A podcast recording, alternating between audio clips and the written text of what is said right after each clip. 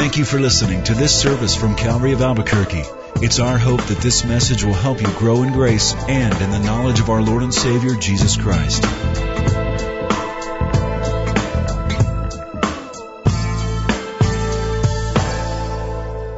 Father, the fact that we are here sitting in the chair that we have chosen to sit in tonight is evidence that we desire to worship you by listening to what you have to tell us.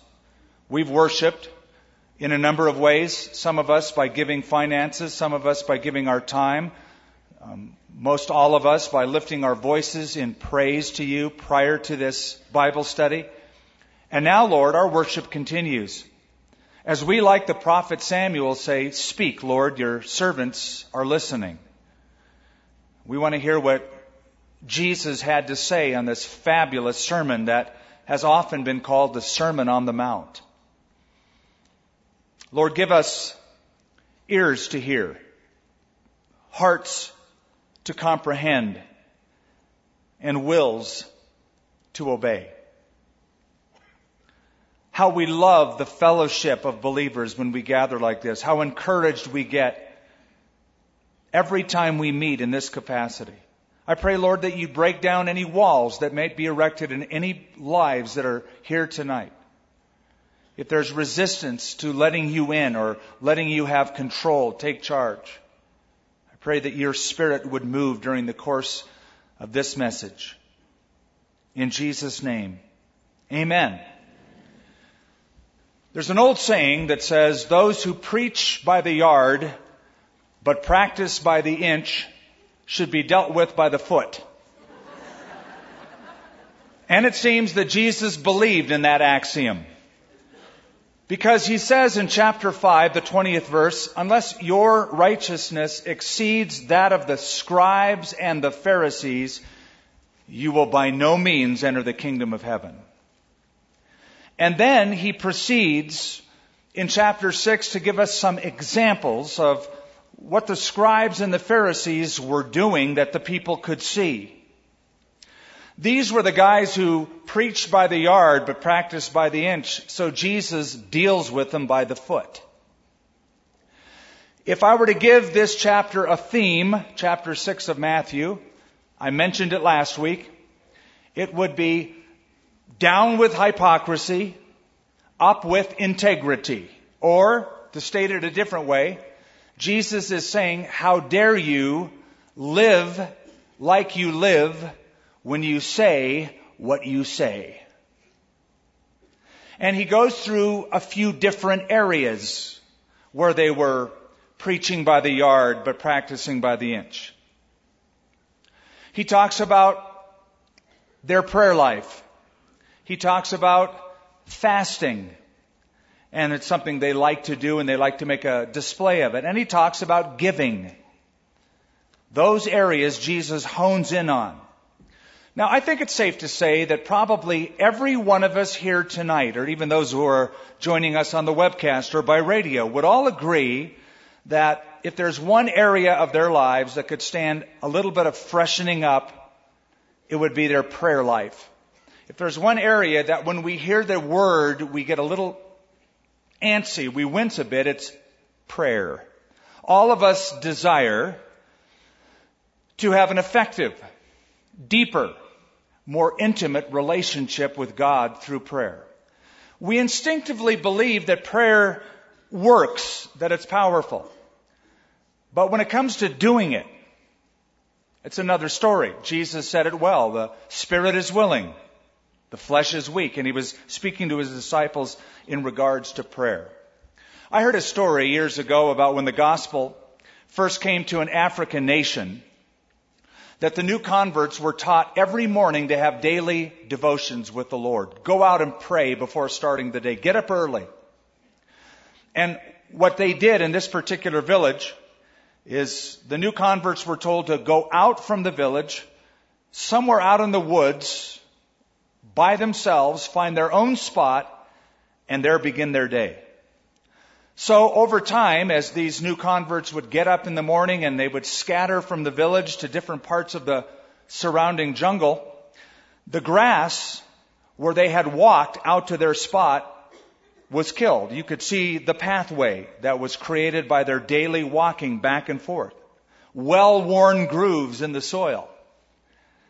As they made their prayer journey for their devotions. Well, because the grass grew and because people would walk on that little path, you could also tell if somebody was slacking off in their devotions. Because the grass would grow back in that area. And so, one of the elders of the churches who was in charge of discipling the converts would, would simply say to a brother or to a sister, if that were the case and their, their devotional life was slacking off, he would say, grass is growing in your path, brother. Hey, is grass growing in your path, sister, brother? When it comes to relating to the Lord in prayer, would you say, yeah, there's some grass growing there, there's some weeds growing there, I'm not always at it, I'm more sporadic than I am diligent at it? Well, when we get now into chapter 6, and we'll review just a few verses because we really begin with verse 9. We left off at verse 8. As Jesus is addressing the topic of prayer, something that they had seen scribes and Pharisees do ostentatiously, they also notice that these same scribes and Pharisees like to use a lot of words. They sort of treated prayer like holy chewing gum. They wanted to see how far they could stretch it. And they would stretch their prayers and use repetitive phrases and flowery speeches. And so Jesus says, when you pray, verse 5, you shall not be like the hypocrites, for they love to pray standing in the synagogue and on the corners of the streets that they may be seen by men. Assuredly, I say to you, they have their reward. But you, when you pray, go into your room, and when you have shut your door, pray to your Father who is in the secret place, and your Father who sees in secret, he'll reward you openly. And when you pray, do not use vain repetitions or flowery speech or ramble on and on, as the heathen do, for they think that they will be heard for their many words. Therefore, do not be like them, for your Father knows the things that you have need of before you ask Him.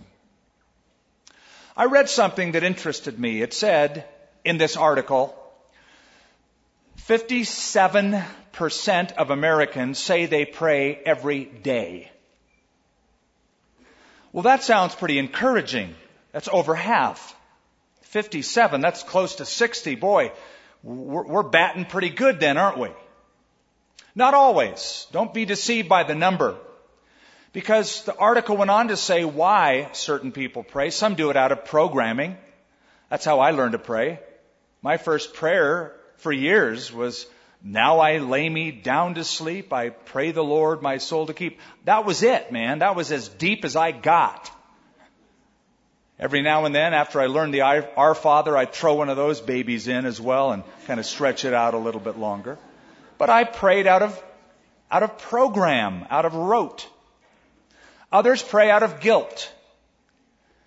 They should say something because they don't have much of a prayer life, so at least I can say I do it.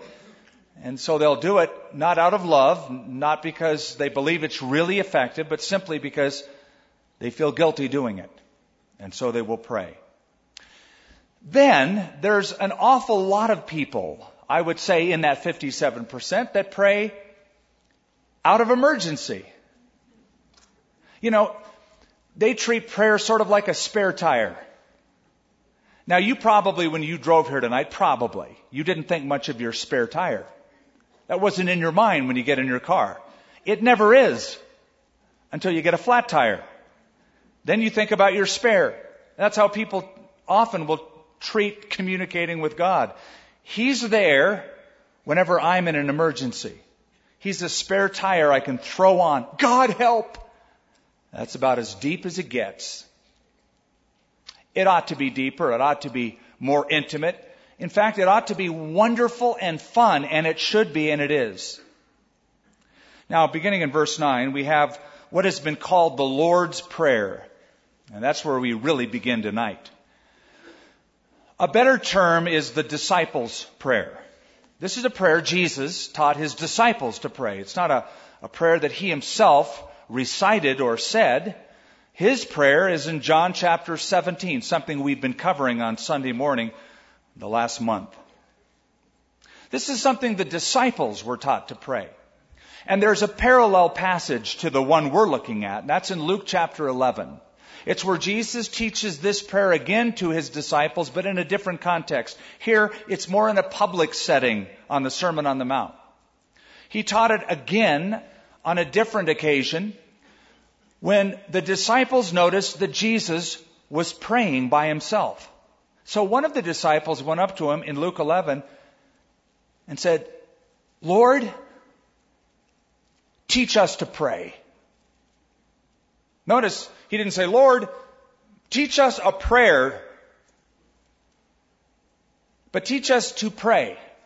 Not teach us a prayer to memorize and recite, but teach us to be about the business of praying. Teach us to pray. And so Jesus gave them this, which we're about to look at, beginning in verse 9. You can recite it, but I see it better as a template. It's a template. In this manner, Jesus will say, pray, not say these exact words. But it is a good template, and it's a template I follow when I pray. Um, if you've ever prayed with me, I will often take this as an outline and I will expand upon it and fill in some specifics using this as my guideline and template. And it's a beautiful template. You'll notice there's two parts to it. There's the first part that deals with God. I recognize who you are. I know where you are. I know what you see. I know that you're, you have a kingdom and a will, and I submit to that. That's the first part. The second part is about us. Give us this day our daily bread, etc. One of the problems we have is that we are out of balance when we talk to God. We skip the first part and immediately go to the second part. Lord, I have a need. Help now. It's the spare tire approach. That's out of balance. The best way to pray is to begin with God and then work your way toward you. That's a beautifully balanced prayer. One of our problems is simple. We have an I problem. I need this. I want that. I should, etc., etc. So we begin with God. When I was um, a baby, um, my communication with my parents was pretty limited. It was uh, something like this. That's about all I knew. Am I right? Right? You did that. Your kids did that. That's about all a kid, my grandson does that. He's so cute, but that's his communication. He doesn't articulate words. He didn't say, Grandpa, I was thinking just how neat it is to hang out with you. No, right now it's, ah. Now pretty soon his communication with his parents and grandparents will develop. It will advance. It will be something like this. I want that. Give me that. No right? It's better than just ah, you you now you you now have something more specific. But you got to admit it's still pretty limited. That's how I began life. That's how I talked to my parents. But as I grew, my communication grew. And there was a time in my relationship with my parents that the only thing I longed for was just to be with them. And I remember how beautiful it was just to say, Mom, Dad, I just want you to know how much I love you, how much I appreciate you, how great you've been as parents. That's because my communication had developed. Prayer is like that. We might begin saying, I need, I want, help now, but hopefully it will advance beyond that. And it will sound more like this. Beginning in verse 9, in this manner, Therefore, pray. Our Father in heaven, hallowed be your name, your kingdom come, your will be done, on earth as it is in heaven. Give us this day our daily bread, and forgive us our debts as we forgive our debtors. And do not lead us into temptation, but deliver us from the evil one, for yours is the kingdom and the power and the glory forever. Amen. Now let's break it apart. We begin our prayers with perspective, the right perspective. Who are you talking to?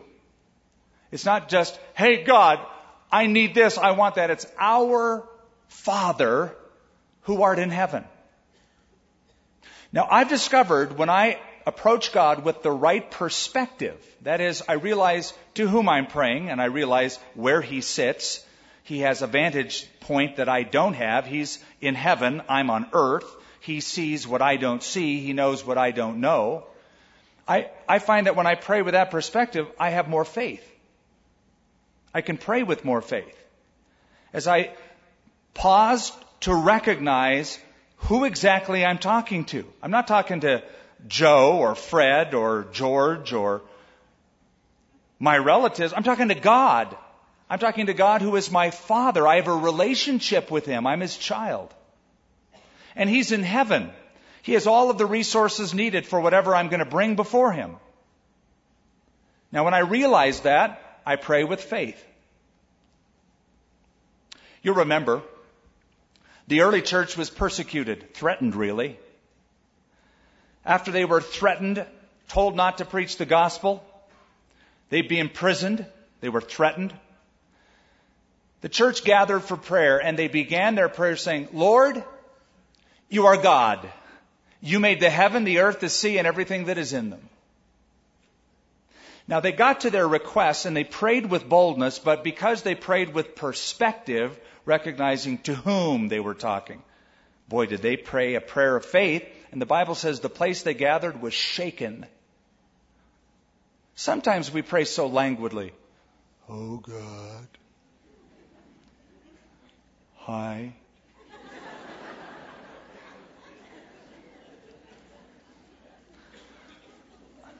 I won't take advantage. I could go on, but I won't. Notice the next little phrase Hallowed be your name. Holy, sanctified, separate. Your name is great. It's tantamount to saying, I praise your name. Your name is awesome. You are most holy. You are righteous. It's ascribing praise and worth to God. Verse 10. Your kingdom come, your will be done on earth as it is in heaven. What does that mean? What does it mean when I pray, Your kingdom come?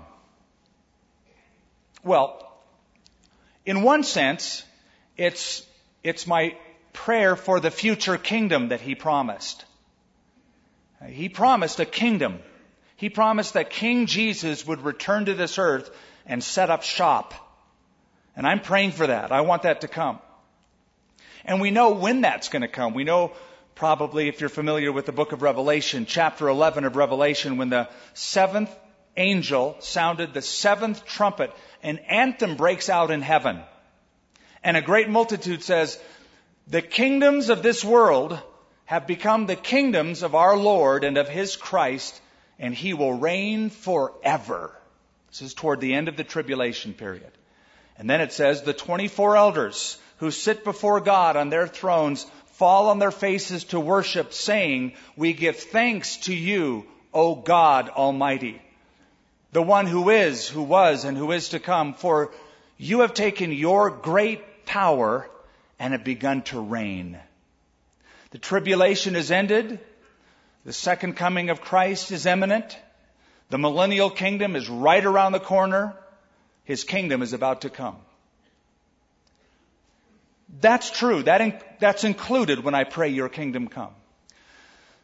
Let's get a little closer. Let's get a little more personal than that. When I talk to God about His kingdom, I'm really talking about Him ruling in my life. Is He ruling in your life? Does He have authority in your life? Have you surrendered your life to Him? Is He the King of you? When you say your kingdom come, what you're saying is, I want to be a part of that kingdom and I'm one of your slaves. I'm one of your servants. I want your kingdom to come here, now, to me, and your will to be done here, now, with me and in me. You see, a true Christian is someone who has undergone a kingdom shift. They have shifted from focusing on the here and the now and the temporal, and it's all about them and their agenda and their happiness, to God's kingdom. Jesus will say at the end of this chapter, if we get to it tonight. But seek first the kingdom of God and his righteousness, and all these things will be added unto you. So notice the flow of the prayer. I begin recognizing that I'm talking to God. I know where He sits. He's in heaven. He has the grand advantage and perspective of all. He knows and controls everything.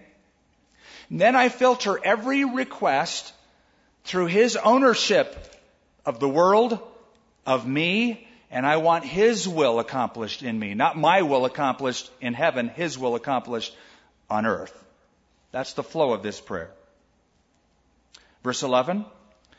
There's a change now. Notice the change in the possessive adjectives from yours to us. The first part is about God, the second part is about us. The first part is, Hallowed be your name, your kingdom come, your will be done. And now you'll notice it's, Give us this day our daily bread, forgive us our debts, as we forgive our debtors, do not lead us into temptation. There's a change that takes place. Give us this day our daily bread. At first glance, that little phrase in this prayer seems really irrelevant for us living in modern America. Give us this day our daily bread. Usually we don't have a problem with our daily sustenance. Usually our problem is we're on diets. Oh God, restrain me from eating that. Keep that dessert away from me. Help me, Lord, not enter into temptation. But in that day and age, when they lived day by day, hand to mouth, the idea was, I never outgrow my dependence upon God. I like that.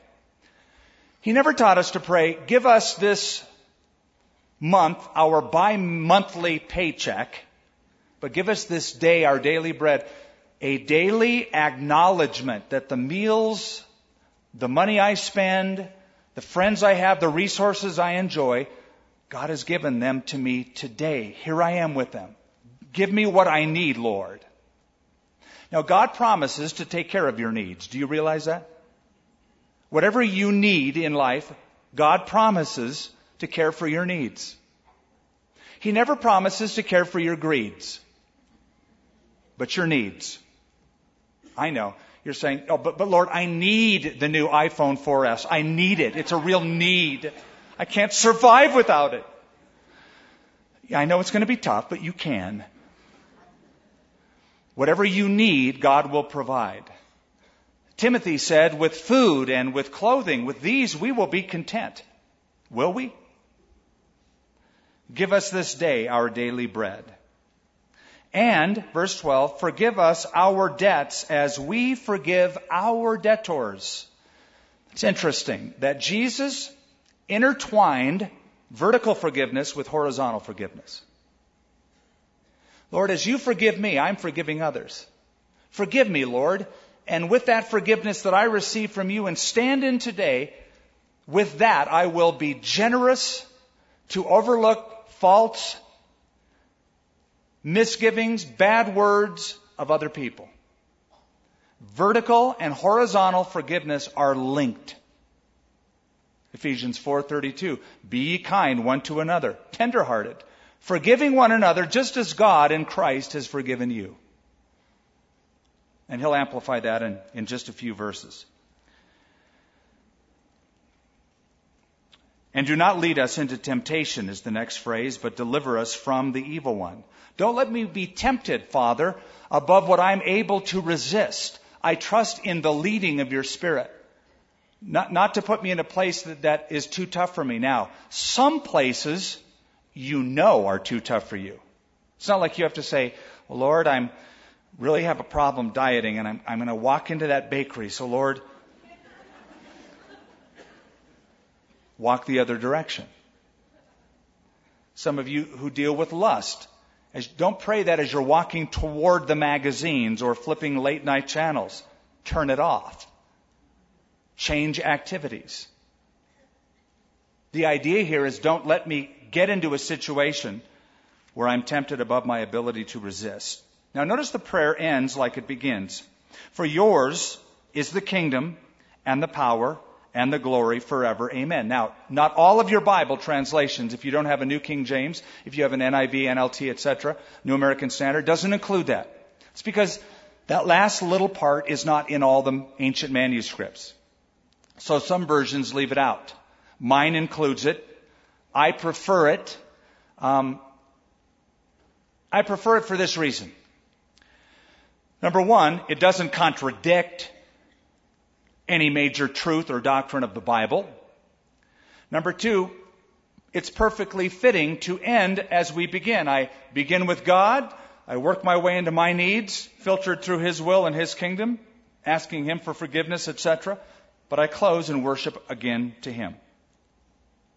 Verse 14, For if you forgive men their trespasses, your heavenly Father will also forgive you. But if you do not forgive men their trespasses, neither will your Father forgive your trespasses.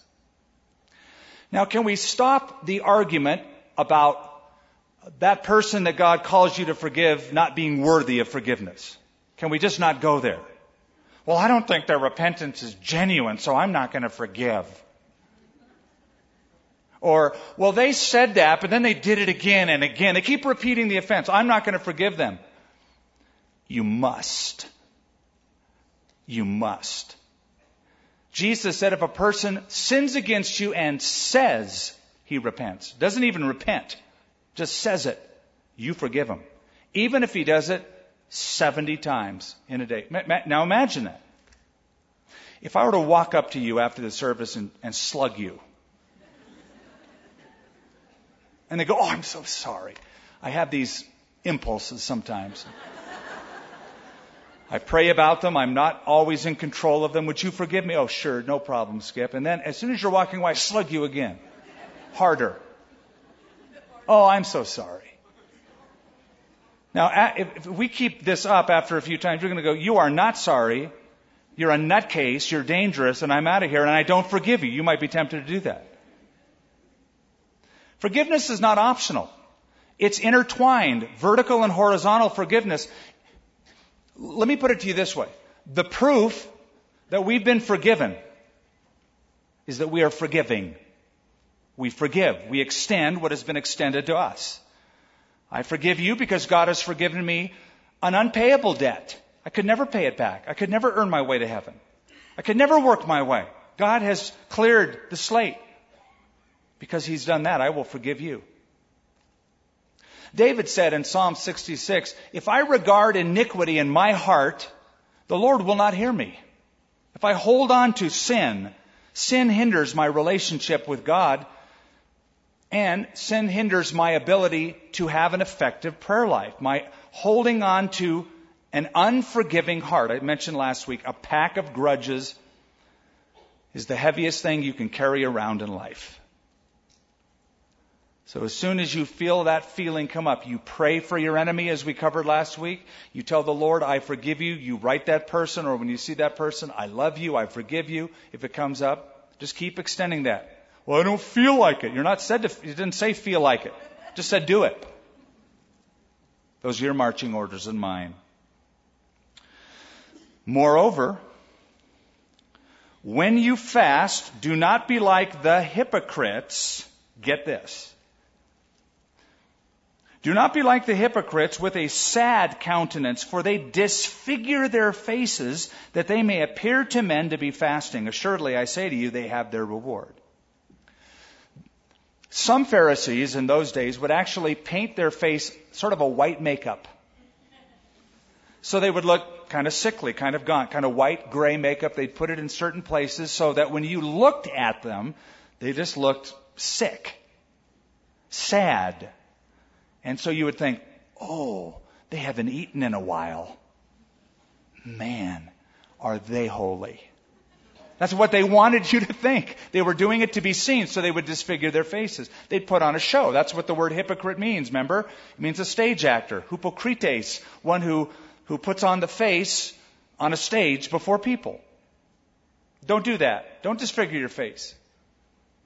Jesus said, when you fast, anoint your head and wash your face so that you do not appear to men to be fasting. Your Father who, see, who is in the secret place, and your Father who sees in secret will reward you openly. It's very unfortunate that there was a time, even in church history, when sadness was equated with spirituality. If you look sad, if you look mean, if you look mad, you must be a Christian. So people wore black, not because it was the new blue, it was like a fashion statement. It was slimming. They wore it because it was a garment of mourning. So they wore black because it it's, it's what holy people wear. Black. Robes. Don't smile. Act mean. Sadness is next to godliness. No, it's just weird. Shouldn't joy be what marks us? The joy of the Lord is your strength. Blessed, oh, how happy are the poor in spirit. Those who mourn shall be comforted. The meek, etc. Those aren't God's rules. Those are man's rules. An outward appearance of looking sad or disconnected. They disfigure their faces that they may appear to men to be fasting. Now, something else. You'll notice that Jesus said, when you fast, not if you fast. It appears that fasting is the norm, not the exception. What is fasting? Fasting is deliberately withholding a meal or a portion of food. There was the Daniel fast. There were different kinds of fasts, but deliberately withholding physical sustenance that I might focus upon spiritual realities. I'm denying my flesh, I'm denying my appetites, so that my appetites become my slave, I don't become their slave. That's what it is. It is not a holy diet. It's not a way to lose weight in Jesus' name. Fasting is a way to deny the flesh that I might focus on spiritual things, and it's not easy. The Bible speaks about it about 60 different times. Now, do you know that there's really no direct commandment to fast? In fact, even in Judaism, even in the Old Testament, the Jews never had to fast except for one day a year. One day a year on the day of Yom Kippur, the Day of Atonement, there's a phrase in the Old Testament. It says, On this day you shall afflict your souls. That's all it says, afflict your souls. And they took that to mean we must withhold fruit, food from our bodies. So they went on a fast. 24 hour fast.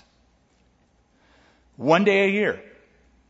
Now that becomes interesting to us in modern day history because back in 1973 was the Yom Kippur War. Have you heard of that in Israel? The Yom Kippur War of 73. What happened is on that day, when some of the Arab neighbors, chiefly the ones who attacked were Syria and Egypt, knew that Israel would be fasting, that the nation would be shut down, there, there, would be no public transportation, no taxis, no buses, no communication, no broadcasting.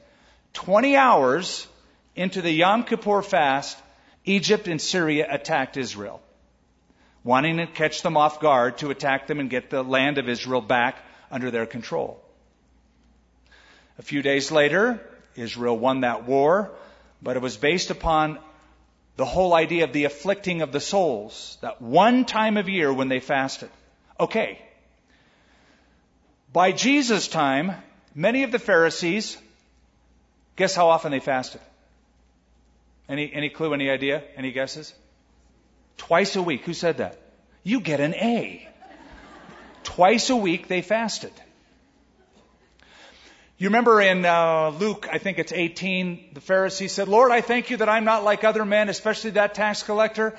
I fast twice a week, and I give tithes of all that I possess. He boasted in the fact that he fasted. Now, the two days they usually chose to fast were the second day of the week and the fifth day of the week. And that is because those were the biggest market days when the most people would be around. So they would see them fasting. They disfigure their faces, walk through the market. People would think they're Holy Joe or Holy um, Shmuel or whatever their name would be. Jesus said, You don't be that way. In verse 19, he talks about giving, about treasures. He's speaking about their finances. Do not lay up for yourselves treasures on earth where moth and rust destroy and where thieves break in and steal. But lay up for yourselves treasures in heaven where neither moth nor rust destroys, where thieves do not break in and steal. For where your treasure is, there your heart will be also. The lamp of the body is the eye. If therefore your eye is good, your whole body will be full of light. But if your eye is bad, your whole body will be full of darkness. If therefore the light that is in you is darkness, how great is that darkness? Okay, a few ground rules about this whole giving and money thing. Number one, having money is not evil. Being wealthy is not sinful. The Bible never says money is the root of all evil. I've heard that quoted by so many people for way too long. The Bible never says that. It says in 1 Timothy chapter 6, for the love of money is a root of all kinds of evil. That's very different, isn't it? It's not the root, it's a root of all kinds of evil. And it's not money, it's the love of money. I know lots of people who don't have money, but they love it and they will do anything they can to strain and get it. It's not, I'm not talking about making ends meet and providing for your family. I'm talking about the whole mindset that they serve it. They want it so badly, they covet it.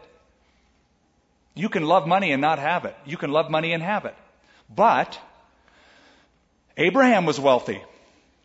If you think about Abraham in the Old Testament, he was on a par in terms of wealth, in terms of his personal estate, with the kings of Canaan. He had 318 people on his paid staff that was his own militia, his own army. He went to war with them. Paid soldiers. 318 paid out of his pocket. That, the boy had bucks. Joseph in the Old Testament, very wealthy. Probably, if I'm not mistaken, maybe the second wealthiest in the world. If the Pharaoh of Egypt there were other kingdoms at that time, but Egypt was probably the most wealthy at that time. He was second in command. He was prime minister. He probably, with what he had access to do, was the second wealthiest person on earth. It wasn't wrong for him to have that. He used it for godly means. So Abraham, Joseph, and then there was Job. Job was exceedingly wealthy. God prospered him. He lost it all. But even after he lost it all, the Bible says God prospered him more in the latter days than at the beginning. God blessed him. It's not money, it's not wealth. It's the love of money that's a root of all kinds of evil. Now, going back to the text, Jesus says, Do not lay up for yourselves treasures. The idea is hoarding. In Greek, it reads this way, literally. Do not treasure treasures. It's a play on words.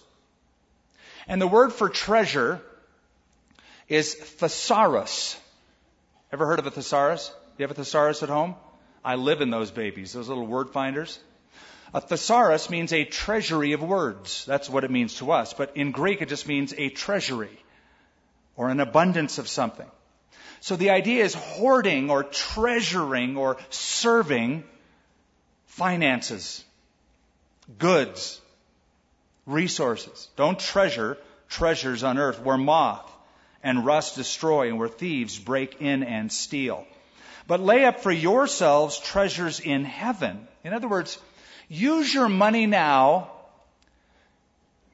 to send ahead into heaven treasures waiting for you in your heavenly reward. Use your money now for kingdom purposes. Spend your money now to expand the kingdom of God, to do God's work. And in so doing, you are sending your treasures ahead, where neither thieves or moth or nor, uh, nor rust can destroy, or where thieves do not break in and steal. For where your treasure is, there your heart will be also. Here's a fun little comparison. Compare tonight, in your mind, two graves, two tombs. You've heard of the tomb of King Tut, the boy king of Egypt, King Tutankhamun. A very ornate grave was found, a very ornate sarcophagus or wooden casket overlaid with gold. Egyptian pharaohs, including this one, King Tut, believed in the afterlife and believed that you could bring treasures from earth into heaven.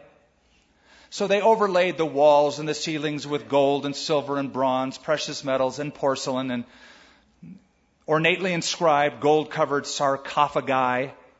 That's plural for sarcophagus. You don't say sarcophaguses. Just an FYI. And so the whole idea is I'm hoarding up treasures because I'm going to bring them with me in the afterlife. Compare that tomb with the tomb of Jesus. Simple rock hewn tomb, no gold in it, no silver in it, no treasures in it, no body in it. He rose from the dead. His whole life was spent on something eternal, far outstripping that which is mortal and material and temporal. One died and made it into eternity without his treasure. That was King Tut. One conquered death and enjoys all of the riches, all of the treasures of heavenly worship at his Father's right hand and will give to us rewards when we get there. So, makes perfect sense. Use your money for eternal purposes. Lay up for yourselves treasure in heaven. For where your treasure is, there your heart will be also. The lamp of the body is the eye. Now, the context doesn't break. He's still dealing with riches. He's still dealing with your money, your resources, your giving. The lamp of the body is the eye. If therefore your eye is good, your whole body will be full of light. But if your eye is bad, your whole body will be full of darkness. If therefore the light that is in you is darkness, how great is that darkness? It's an argument from lesser to greater. If you have bad eyesight, or if you have blindness in one or both eyes, you live in a dark world. You don't get much light transmitted in. You are incapacitated or partially so. But, arguing from lesser to greater, if the darkness originates from within you, it's not from the outside, not getting in your eyes, that's the lesser. The greater is if there's darkness originating from within you. How great is that darkness? It's, it's the idea of something that is physical and something that is spiritual. It's greater spiritually to be blind, and we're blind when we focus on that which is only material and temporal and physical instead of eternal. What we focus on determines how well we see. People are blind because they only focus on the material, the temporal, the physical. But when you can focus on that which is eternal, you can really see life as it ought to be lived. You make proper choices. Your eye is good. You see clearly. You're not short sighted, focused just on the here and the now. You have perfect 20 20 vision, up close and far away. Sort of like in sports, you know. They used to tell me, sometimes in vain, keep your eye on the ball. Sometimes I'd connect when the baseball was thrown over the plate and I had enough hand-eye coordination I could belt that thing but even, even when the ball wasn't moving, like in golf, keep your eye on the ball. Because whatever your eye is on, you tend to hit what you look at. So what are you looking at? What are you aiming at? How do you live your life? Where are you, where, where are you putting your focus, your emphasis? Spiritually or materially, temporally? Here's the bottom line principle. Verse 24. No one can serve two masters. For either he will hate the one and love the other, or else he will be loyal to the one and despise the other. You cannot serve God and mammon. So here's the bottom line. Bottom line isn't what do you own? The bottom line is, are you ready? Who owns you? Or what owns you? Have you become enslaved to a lifestyle? Have you become enslaved to a pursuit? Have you become enslaved to the temporal, to a relationship? Or does God own you? Are you serving Him? Is He your master? What is your master passion? What is your overarching goal? No one can serve two masters. It's a basic principle of life.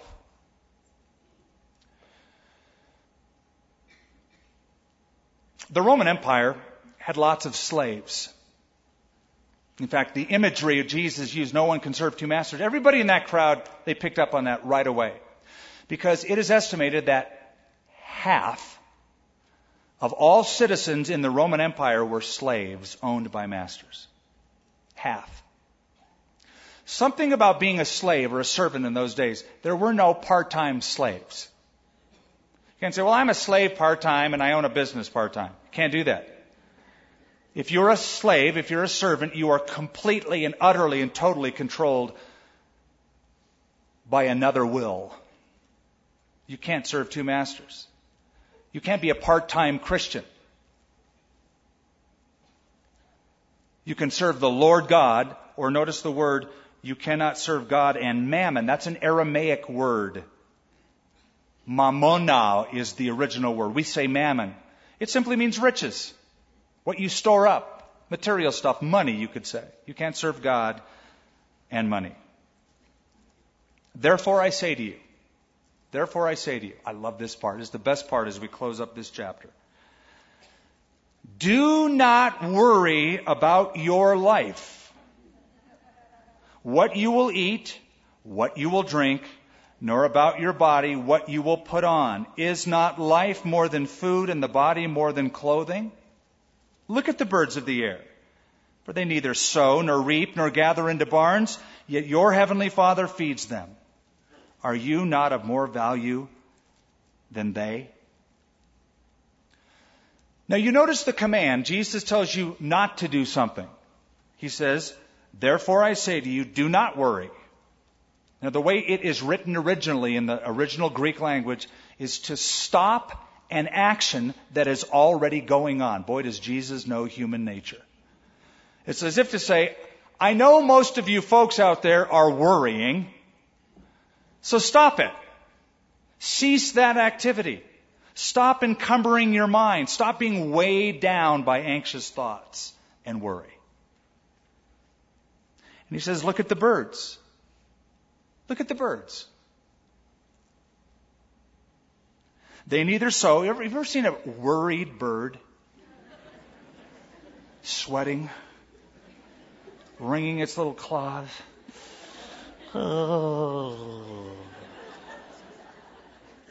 Saying, honey, the rent on this nest is getting astronomical. I'm not trying to marginalize any financial difficulties you may be going through with your housing. I understand the market. But you have a God who promises to take care of you because when you begin praying, you say, Our what? Our Father in heaven. He's your Father. He's not the bird's father. Notice what he says. Look at the birds of the air. They don't sow, they don't reap, they don't gather into barns, yet your heavenly Father feeds them. God is not their heavenly Father. He's not the heavenly Father of birds. He's the creator of birds. That's the relationship a bird has with God. Creator, that which is created. You, on the other hand, have the relationship of Creator, the one who is created, but also Father and child of God. Different playing field. Different rules. If your Father feeds them, don't you think your Father is going to take care of you? That's the implication. He's your Father. Which of you, verse 27, here's a question. Which of you by worrying could add one cubit to his stature? A cubit is 18 inches.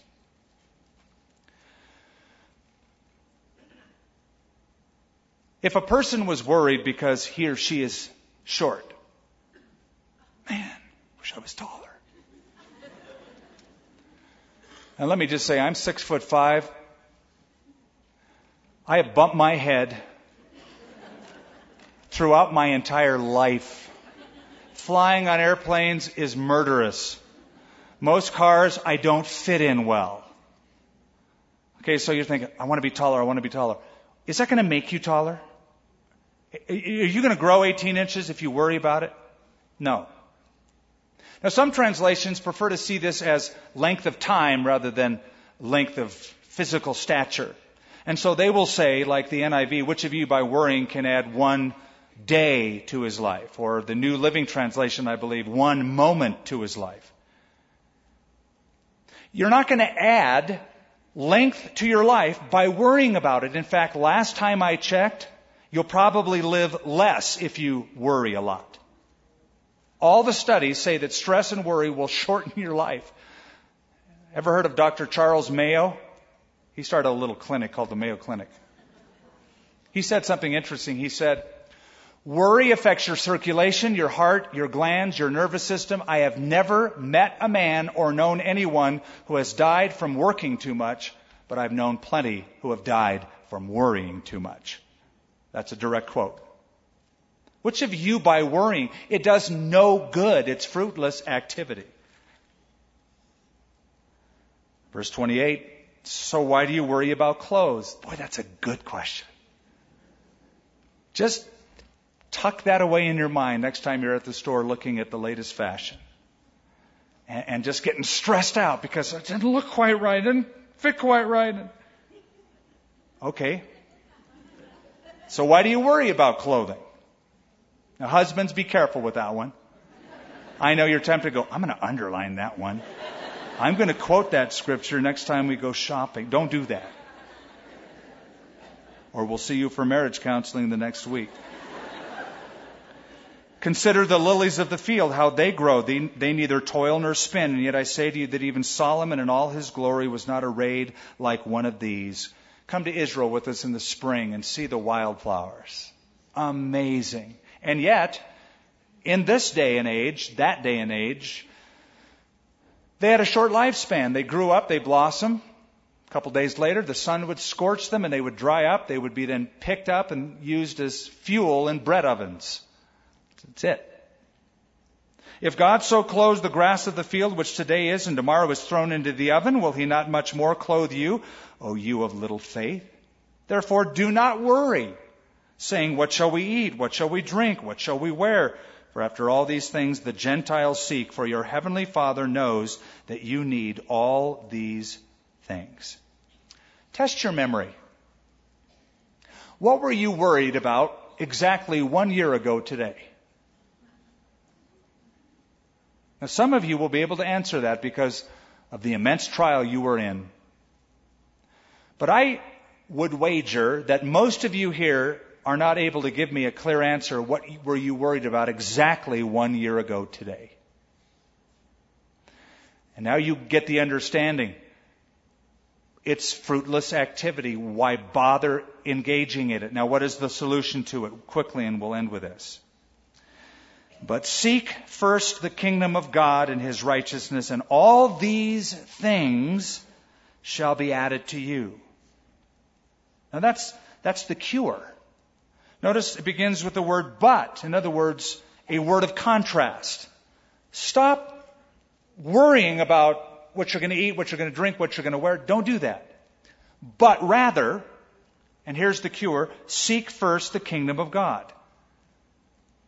In other words, redirect your energy from worrying about your life to working for God's kingdom. If I were to paraphrase Jesus saying this, first things first. Live by priorities. First things first. What's first? God, His will, His kingdom. Here's the deal, Jesus says. I'll make you a deal. If you make your priority my stuff, I'll make as my priority your stuff. All these things will be just added to you. I'll give them to you. If you seek first the kingdom, and you're thinking about spiritual things and how to expand my kingdom and how to win people to Christ and how to further with your life, your finances, etc., my kingdom, I promise you that everything you need will be added to you. Now we reverse that. We seek first our kingdom. We seek first what we need, all this stuff, and then just expect the kingdom of God to be added to us. Jesus said, here's the deal. Just seek first me and my kingdom and I'll give you everything you need. That's a great deal. It's a great exchange. Keep your focus and God says, I will provide what you need. When was the last time you made the kingdom of God your ultimate priority? You filtered your life through the kingdom? You sought to bring people into the kingdom. You sought to expand and disciple people within that kingdom. May I remind you what Paul said in Acts chapter 20 when they said, Paul, don't go to Jerusalem. They're going to kill you there.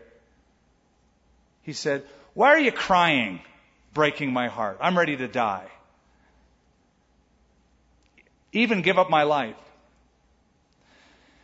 And he said in Acts chapter 20, Neither do I count my own life dear to myself that I might finish my course or race with joy and the ministry that I have received of the Lord Jesus Christ.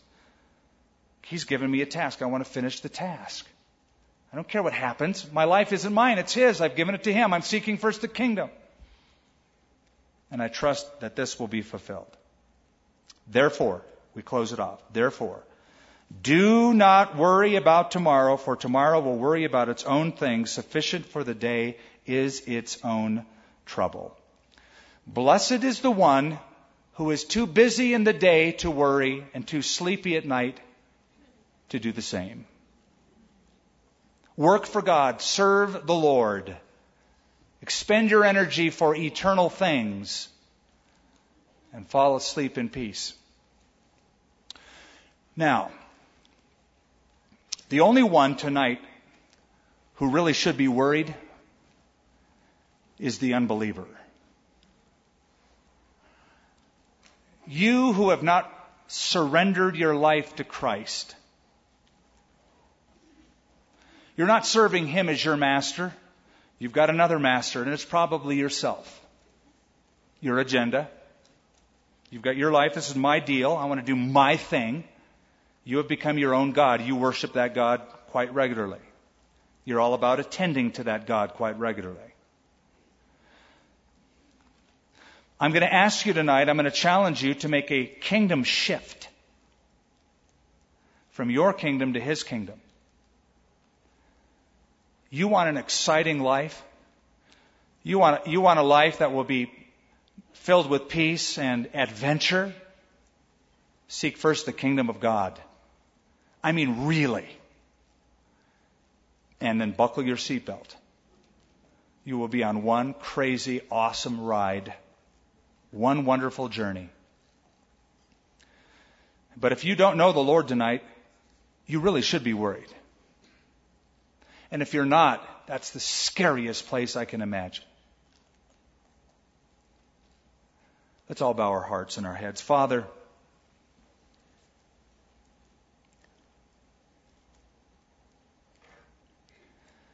The words that Jesus spoke, they live. They are powerful.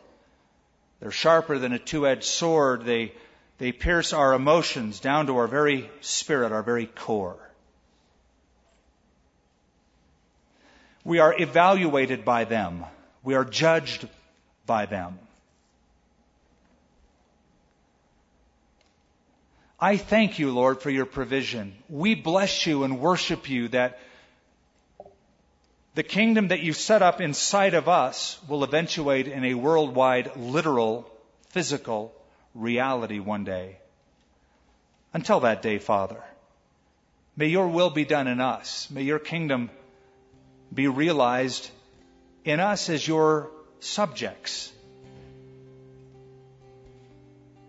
Oh, Father, we pray for those who may be with us tonight who don't know Jesus. They've heard about him. They like songs about him. They like listening even to messages about him. It brings them sort of a comfort. But some who have gathered here tonight or watching via the live stream or even listening by radio have never made that, that step over the threshold of saying, Jesus, be my Savior and my Lord. Forgive me of my sins. I give you my life, my heart. And tonight you are calling them.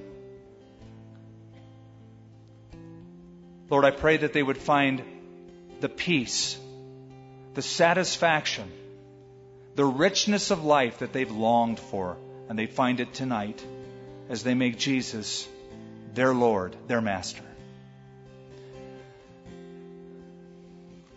If you've come tonight and you don't know Christ yet, but you want to know your sins are forgiven, that if you were to die, you would be directly in the presence of God, you can live without fear You can face every day without fear. You can live with hope. We want to give you that opportunity to know Jesus. Or, if you remember being close to Him at one time, but you've walked away from Him and you need to come back to Him tonight and dedicate your life afresh, raise your hand up in the air right now as we close. Just raise it up right now and hold it up for a moment. God bless you and you and you toward the back on my right and on my far right over here. Anybody else? Yes, sir, you. And yes, ma'am. And then over on the left and toward the back. Raise your hand up. If you're in the family room or in the balcony, God bless you. Lord, for hands that are all around this auditorium, every one of these are individuals. God bless you way in the back. How thankful we are, and we pray that their lives would never be the same, that there would be incredible change that happens not only tonight, but as they grow, they become more like Jesus. And help us all that that would be true with us. In His name we pray. Amen. Let's all stand. As we sing this final song, several of you tonight raised your hands up. I want you to get up from where you're standing, to say, Excuse me, to the person next to you. Find the nearest aisle and come stand right up here. Our pastors will be here to gather and greet with you. Come right up here right now. I'm going to lead you in a prayer tonight to receive Christ as your Savior. Don't waste any more time. Don't linger. Come right now. Just get up out of your seat where you're standing and stand right up in the front. I saw people raising your hands just a moment ago. Follow that up. Put feet on that faith. Those of you who have walked forward, I'm looking at a whole bunch of you right up here in the front. I want to give you this opportunity now to receive Christ. So I'm going to lead you in a prayer. And I'm going to ask you to pray this prayer after me. I'm going to pray it out loud. I'd like you to pray it out loud. I want you to say these words from your heart. And you say these to the Lord. You're asking Him to come in and to take control. You ready? Let's do it. Let's pray. Lord, I give you my life. I admit I'm a sinner. Please forgive me. I believe that Jesus died on the cross, that He shed His blood, that He paid for my sin, and that He rose from the dead. And so I turn from my past. I leave it all behind. And I turn to you as my Savior and my Lord to seek your kingdom in Jesus' name. Amen. Thank you for listening to this service from Calvary of Albuquerque. If you would like more information about what you've heard in this message or about Calvary of Albuquerque, please visit our website at www.calvaryabq.org. If you have made a decision to follow Christ or would like someone to pray for you, please leave a message with our prayer watch line at 505 344 3658. Thank you and God bless.